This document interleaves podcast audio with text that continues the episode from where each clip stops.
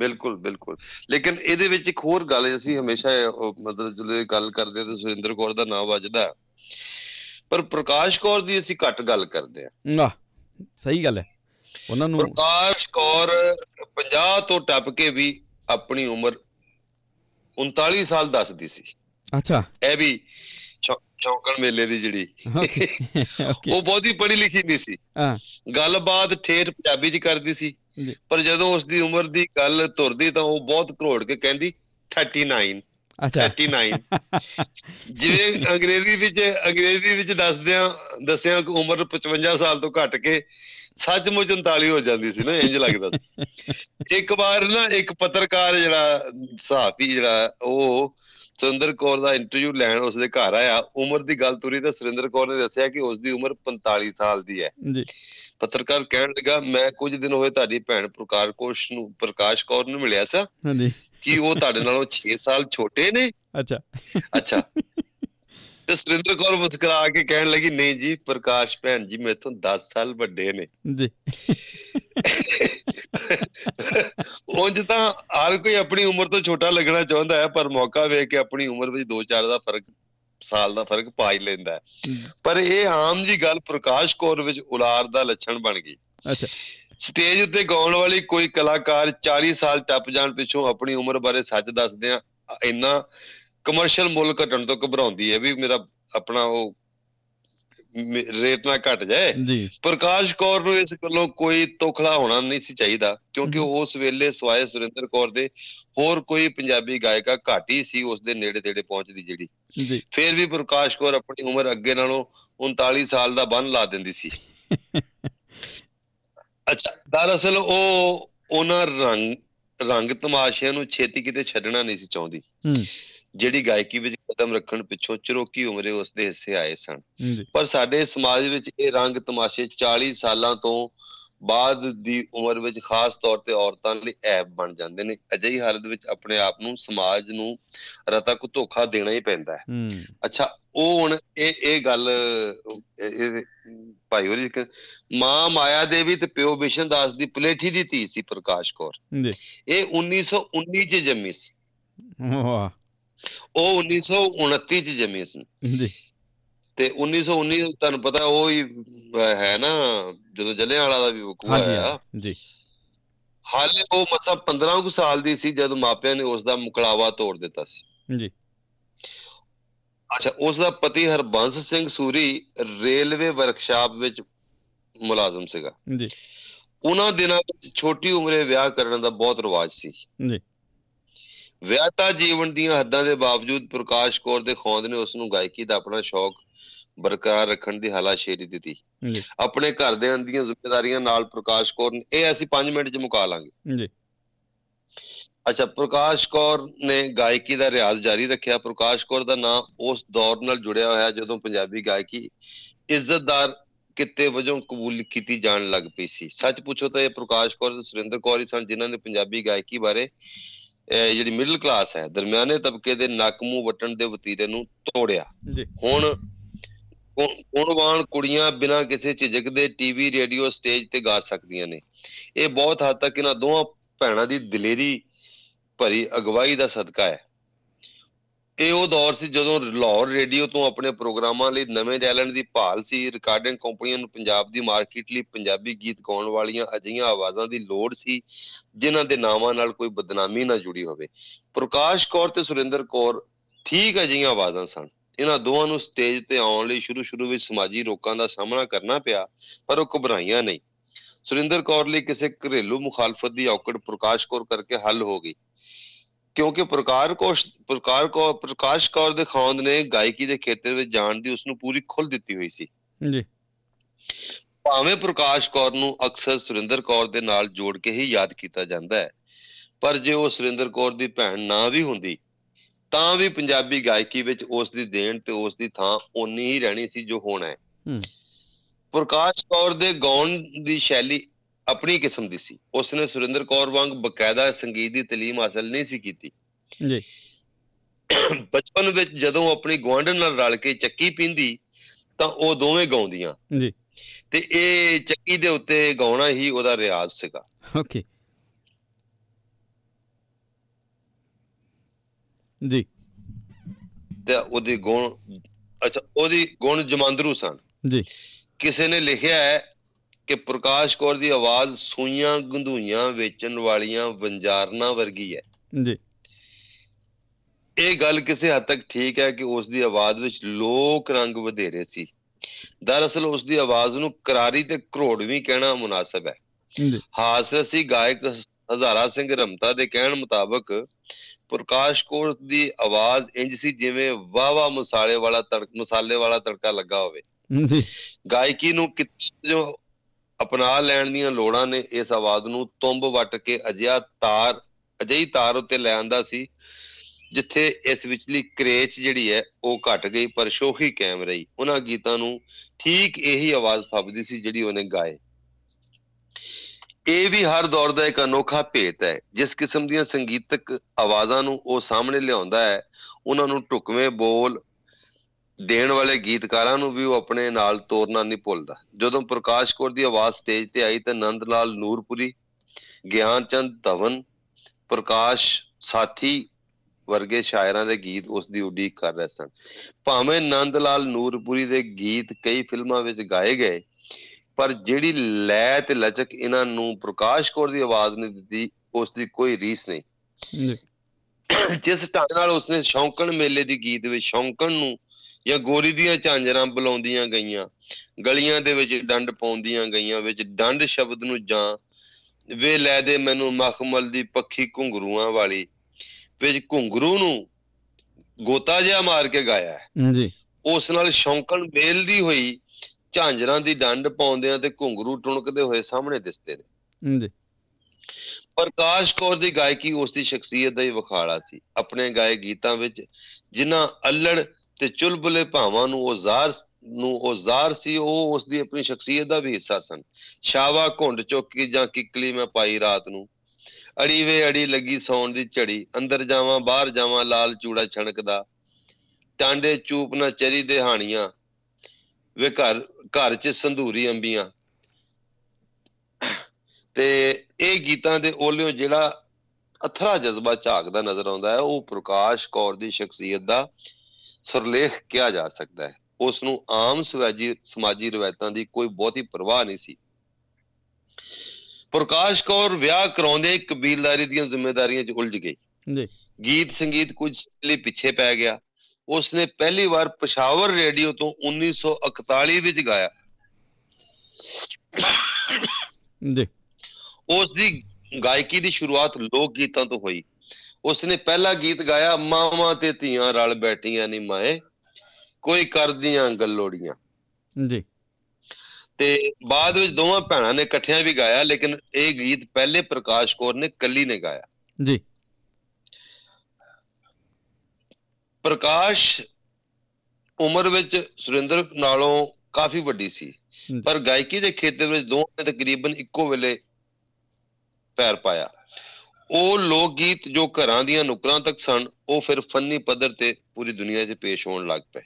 ਪ੍ਰਕਾਸ਼ ਕੌਰ ਦੇ ਗਾਏ ਗੀਤਾਂ ਦੀ ਖੂਬਸੂਰਤੀ ਇਹ ਹੈ ਕਿ ਇਹਨਾਂ ਵਿੱਚ ਅਦਬੀ ਰਸ ਵੀ ਹੈ ਤੇ ਲੋਕ ਗੀਤਾਂ ਵਾਲੀ ਰਵਾਨਗੀ ਵੀ ਹੈ। ਇਹ ਹਲਕੇ ਫੁਲਕੇ ਗੀਤ ਪੰਜਾਬੀ ਮੁਟਿਆਰ ਦੇ ਹਾਵਾਂ ਭਾਵਾਂ ਨੂੰ ਆਪਣੀ ਇੰਨੀ ਸਾਦਗੀ ਨਾਲ ਚਿੱਤਰਦੇ ਨੇ ਕਿ ਵਿਆਹ ਸ਼ਾਦੀਆਂ ਤੇ ਖੁਸ਼ੀ ਦੇ ਮੌਕਿਆਂ ਤੇ ਕੁੜੀਆਂ ਚਿੜੀਆਂ ਅੱਜ ਵੀ ਇਹਨਾਂ ਨੂੰ ਢੋਲਕੀ ਤੇ ਚਮਚਾ ਵਜਾ ਕੇ ਲੋਕ ਗੀਤਾਂ ਵਾਂਗੂ ਗਾਉਂਦੀਆਂ ਨੇ। ਜੀ। ਆਪਣੇ ਦੌਰ ਵਿੱਚ ਪ੍ਰਕਾਸ਼ ਕੌਰ ਨੇ ਕਈ ਨਾਮਵਰ ਕਲਾਕਾਰਾਂ ਨਾਲ ਗਾਇਆ ਜਿਨ੍ਹਾਂ ਵਿੱਚ ਤਰਲੋਕ ਕਪੂਰ ਬਲਦੇਵ ਮੋਂਗਾ ਸੁਰਿੰਦਰ ਕੋਹਲੀ ਤੇ ਆਸਾ ਸਿੰਘ ਮਸਤਾਨਾ। ਜੀ। ਤੇ ਤਰਲੋਕ ਕਪੂਰ ਨਾਲ ਇੱਕ ਗੀਤ ਗਾਇਆ ਬੂਏ ਤਾਂ ਮਾਰੇ ਜੰਦਰੇ ਵੇ ਪੇਕੇ ਲਾਵਾਂਗੀ ਡੇਰਾ। ਹਾਲੇ ਵੀ ਕਦੇ ਰੇਡੀਓ ਸੁਣਨ ਨੂੰ ਨਸੀਬ ਹੁੰਦਾ ਪਰ ਸਟੇਜਾਂ ਦੇ ਖੁੱਲੇ ਪ੍ਰੋਗਰਾਮਾਂ ਵਿੱਚ ਪ੍ਰਕਾਸ਼ ਕੋਸ਼ ਦੀ ਜੋੜੀ ਹਜ਼ਾਰਾ ਸਿੰਘ ਰਮਤਾ ਨਾਲ ਰਹੀ। ਜੀ। ਇਹ ਦੋਵੇਂ ਕਲਾਕਾਰ ਤਕਰੀਬਨ 11 ਸਾਲ ਇਕੱਠੇ ਮਿਲ ਕੇ ਗਾਉਂਦੇ ਰਹੇ। ਜੀ। ਤੇ ਅੱਜ ਕੱਲ ਰਮਤਾ ਟੋਰਾਂਟੋ ਰਹਿੰਦਾ ਹੈ ਤੇ ਪ੍ਰਕਾਸ਼ ਕੌਰ ਨਾਲ ਬਿਤਾਏ ਸਮੇਂ ਨੂੰ ਬੜੀ ਅਕੀਦਤ ਨਾਲ ਯਾਦ ਕਰਦਾ ਹੈ। ਤੇ ਮੈਂ ਰਮਤਾ ਜੀ ਹੋਰਾਂ ਨੂੰ ਇਹਨਾਂ ਦੇ ਘਰ ਮਿਲ ਕੇ ਵੀ ਆਇਆ ਸੀ। ਜੀ। ਇਕਬਾਲ ਮਾਲ ਹੋਰਾਂ ਦੇ। ਜੀ। ਦਸੰਬਰ 1992 ਵਿੱਚ ਦਿੱਲੀ ਹਵਾਈ ਅੱਡੇ ਤੇ ਮੈਨੂੰ ਸੁਰਿੰਦਰ ਕੌਰ ਲੈਣ ਆਈ ਤਾਂ ਉਹ ਕੁਝ ਮਹੀਨੇ ਪਹਿਲਾਂ ਟੋਰਾਂਟੋ 'ਚ ਪ੍ਰੋਗਰਾਮ ਕਰਕੇ ਗਈ ਸੀ ਤੇ ਵਾਪਸ ਜਾਂਦੀ ਵੀ ਮੈਨੂੰ ਪ੍ਰਕਾਸ਼ ਕੌਰ ਦੇ। ਅੱਛਾ ਉਹ ਉਹ- ਵਿਆਹ ਦੇ ਸੱਦੇ ਵਾਲੀ ਗੱਲ ਫਿਰ। ਦੁਬਾਰਾ। ਜੀ। ਤੇ ਅੱਛਾ ਇਸ ਗੱਲ ਨੂੰ ਥੋੜਾ ਜਿਹਾ ਅੱਗੇ ਵਧਾ ਕੇ ਮੈਂ ਥੋੜਾ ਜਿਹਾ ਪ੍ਰਕਾਸ਼ ਕੋਰਸ ਦੇ ਪ੍ਰਾਹੁਣਚਾਰੀ ਦੇ ਆਪਣੇ ਦਰਜੇ ਸਨ। ਕਈ ਵਾਰ ਸਿਰਫ ਉਸ ਦੇ ਦਰਸ਼ਨ ਕਰਨ ਆਉਂਦੇ ਸਨ ਲੋਕ। ਉਹ ਉੱਗੀ ਗਾਇਕਾ ਸੀ ਕਈ ਇਹ ਪੁੱਛਣ ਆਉਂਦੇ ਸਨ ਕਿ ਕੀ ਫੱਗਣ ਦੀ ਚੌਥ ਨੂੰ ਉਹ ਵਿਹਲੀ ਹੋਵੇਗੀ ਕਿਉਂਕਿ ਉਹਨਾਂ ਦੇ ਦਿਨ ਉਹਨਾਂ ਉਸ ਦਿਨ ਆਪਣੇ ਮੁੰਡੇ ਦਾ ਵਿਆਹ ਰੱਖਿਆ ਸੀ ਜਿਸ ਦਿਨ ਪ੍ਰਕਾਸ਼ ਕੌਰ ਨੂੰ ਗਾਣੇ ਲਈ ਬੁਲਾਉਣਾ ਚਾਹੁੰਦੇ ਸਨ। ਕਈ ਵਾਰ ਤਾਰੀਖ ਮਿੱਥਣ ਉਸ ਦੀ ਫੀਸ ਦਾ ਕੁਝ ਹਿੱਸਾ ਉਸ ਨੂੰ ਪੇਸ਼ਗੀ ਵਜੋਂ ਪੇਸ਼ ਕਰਦੇ ਜੋ ਗੱਲ ਪੱਕੀ ਹੋ ਗਈ। ਬਾਹਰ ਘੰਟੀ ਵੱਜੀ ਤਾਂ ਪ੍ਰਕਾਸ਼ ਕੌਰ ਦਾ ਨੌਕਰ ਰਾਮੂ ਦਰਵਾਜ਼ਾ ਖੋਲ ਕੇ ਆਉਣ ਵਾਲੇ ਨੂੰ ਉਸ ਦਾ ਮਕਸਦ ਪੁੱਛਦਾ। ਬੇਲੋੜੇ ਦਰਸ਼ਨ ਬੁਲਾਸ਼ੀਆਂ ਦੀ ਇਹ ਕਹਿ ਕੇ ਛੁੱਟੀ ਕਰਾ ਦਿੰਦਾ ਕਿ ਬੀਬੀ ਜੀ ਘਰ ਨਹੀਂ। ਜੀ ਕੋਈ ਪ੍ਰੋਗਰਾਮ ਕਰਾਉਣ ਦਾ ਉਮੀਦਵਾਰ ਲੱਗਦਾ ਤਾਂ ਉਹ ਦਰਵਾਜ਼ਾ ਉਹ ਆਵਾਜ਼ ਦੇ ਕੇ ਦੱਸਦਾ ਦਰ- ਦਰਸ਼ਨਾਂ ਲਈ ਆਏ ਨੇ। ਠੀਕ ਹੈ ਰਾਮੂ ਨੂੰ ਹਦਾਇਤ ਮਿਲਦੀ।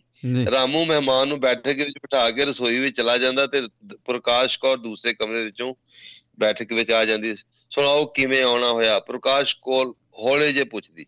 ਜੀ। ਮਹਿਮਾਨ ਕਹਿੰਦਾ ਜੀ ਮੈਂ ਤੁਹਾਨੂੰ ਅੰਬਾਲੇ ਸੁਣਿਆ ਸੀ ਦਿੱਲੀ ਆਇਆ ਸਾਂ ਸੋਚਿਆ ਤੁਹਾਨੂੰ ਦਰਸ਼ਨ ਹੀ ਕਰ ਚਲਾਂ। ਜੀ। ਪ੍ਰਕਾਸ਼ ਕੋ ਆਵਾਜ਼ ਰਾਮੂ ਠੰਡੇ ਪਾਣੀ ਦਾ ਗਲਾਸ ਲਿਆਈ। ਸਰਦਾਰ ਸਾਹਿਬ ਨੂੰ ਪਿਆਸ ਲੱਗੀ ਹੋਣੀ ਹੈ। ਜੀ। ਜੇ ਮਹਿਮਾਨ ਕਹਿੰਦਾ ਜੀ ਕਾਕੇ ਦਾ ਵਿਆਹ ਦੇ ਪ੍ਰੋਗਰਾਮ ਲਈ ਤੁਹਾਡੇ ਨਾਲ ਤਾਰੀਖ ਪੱਕੀ ਕਰਨ ਆਇਆ ਤਾਂ ਰਾਮੂ ਨੂੰ ਹੁਕਮ ਹੁੰਦਾ ਕਾਕਾ ਚਾਹ ਦਾ ਕੱਪ ਬਣਾ ਕੇ ਲਿਆ। ਅੱਛਾ। ਤੇ ਜੇ ਮਹਿਮਾਨ ਜੇਬ ਵਿੱਚੋਂ ਕੁਝ ਰਕਮ ਕੱਢ ਕੇ ਪੇਸ਼ਗੀ ਵਜੋਂ ਦੇ ਦਿੰਦਾ ਤਾਂ ਪ੍ਰਕਾਸ਼ ਕੌਰ ਰਾਮੂ ਨੂੰ ਕਹਿੰਦੇ ਰਾਮੂ ਹੂੰ। ਚਾਹ ਨਾਲ ਗੁਲਾਬ ਜਾਮਣ ਵੀ ਲੈਂਦਾ ਐਵੇਂ ਅੱਛਾ। ਜੀ। ਜਦੋਂ ਪ੍ਰਕਾਸ਼ ਕੌਰ ਨੂੰ ਮਿਲਿਆ ਮੈਂ ਉਹਨਾਂ ਦਿਨੀ ਉਸ ਨੂੰ ਗੁਰਦੇ ਦੇ ਦਰਦ ਦੀ ਤਕਲੀਫ ਸੀ। ਕੁਝ ਉਸ ਦੀ ਬਿਮਾਰੀ ਤੇ ਕੁਝ ਇੱਕ ਕਾਰ ਹਾਦਸੇ ਨੇ ਉਸ ਨੂੰ ਹਿਲਣ ਜੁਲਣ ਜੋਗਾ ਨਹੀਂ ਸੀ ਛੱਡਿਆ। ਅੱਛਾ ਐਕਸੀਡੈਂਟ ਵੀ ਹੋ ਗਿਆ। ਜੀ।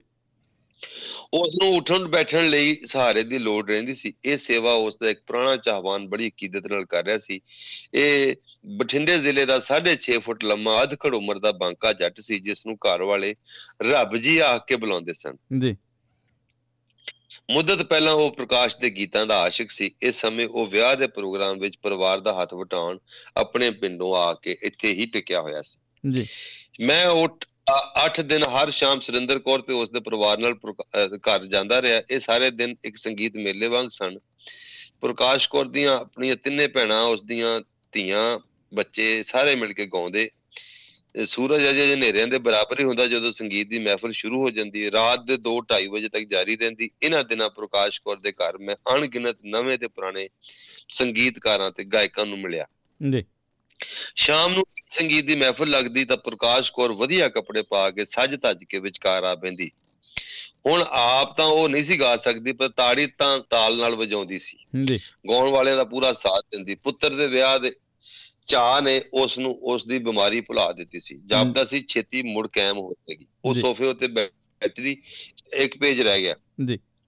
ਉਹ ਸੋਫੇ ਉੱਤੇ ਬੈਠਦੀ ਤਾਂ ਉਸ ਦੇ ਸਵਰਗਵਾਸੀ ਖਾਮਦ ਹਰਬੰਸ ਸਿੰਘ ਸੂਰੀ ਦੀ ਫੋਟੋ ਟਿੱਕੀ ਹੁੰਦੀ। ਜਿਸ ਢੰਗ ਨਾਲ ਉਹ ਆਪਣੀ ਖੁਸ਼ੀ ਤੇ ਚਾਹ ਦਾ ਵਿਖਾਲਾ ਕਰਦੀ ਉਸ ਤੋਂ ਇੰਜ ਜਾਪਦਾ ਜਿਵੇਂ ਉਹ ਆਪਣੇ ਪਤੀ ਨੂੰ ਦੱਸ ਰਹੀ ਹੋਵੇ ਕਿ ਉਸ ਨੇ ਨਰੋਲ ਆਪਣੀਆਂ ਕੋਸ਼ਿਸ਼ਾਂ ਨਾਲ ਕਿੰਨਾ ਸੁਖੀ ਤੇ ਸਫਲ ਪਰਿਵਾਰ ਪਾਲਿਆ ਹੈ ਤੇ ਪਰਵਾਨ ਪਾਲਿਆ ਹੈ ਤੇ ਪਰਵਾਨ ਚਲਾਇਆ ਹੈ ਤੇ ਅੱਜ ਦੀਆਂ ਖੁਸ਼ੀਆਂ ਇਹਨਾਂ ਕੋਸ਼ਿਸ਼ਾਂ ਦਾ ਸਿੱਟਾ ਨੇ। ਜੀ।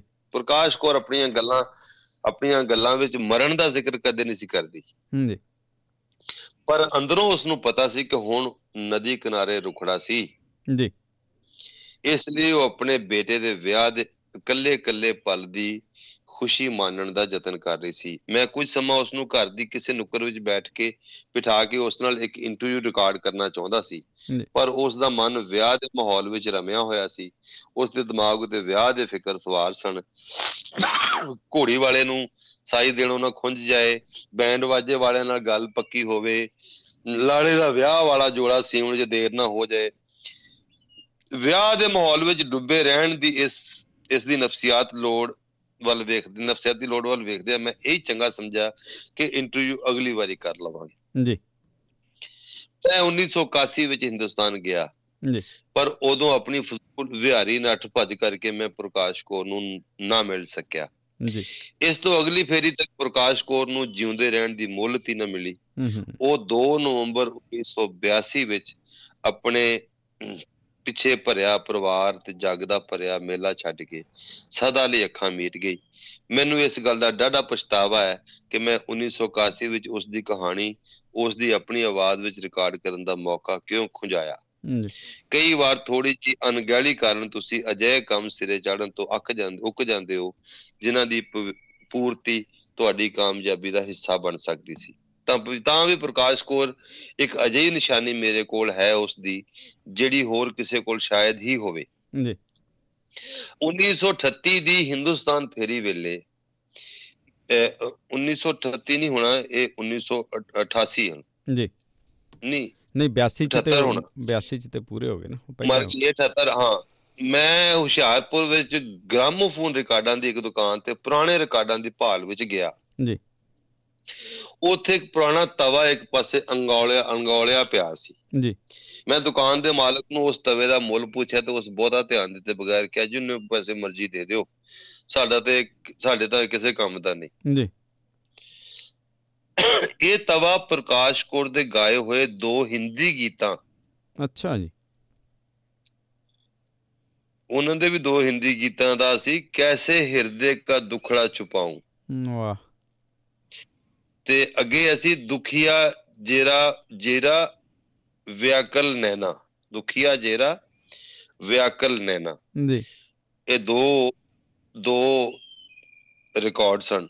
ਇਹ ਗੀਤ ਰਿਕਾਰਡ ਕੰਪਨੀ ਨੇ ਕੇਵਲ ਅਜ਼ਮਾਇਸ਼ ਵਜੋਂ ਉਸ ਤੋਂ ਗਵਾਏ ਤੇ ਰਿਕਾਰਡ ਕੀਤੇ ਸਨ। ਪਰ ਇਹਨਾਂ ਦੀ ਮੰਗ ਬਾਰੇ ਆਸਵੰਦ ਨਾ ਹੋਣ ਕਰਕੇ ਕੰਪਨੀ ਨੇ ਇਸ ਦੀਆਂ ਕਾਪੀਆਂ ਵਿਕਰੀ ਲਈ ਰਿਲੀਜ਼ ਨਹੀਂ ਸਨ ਕੀਤੀਆਂ।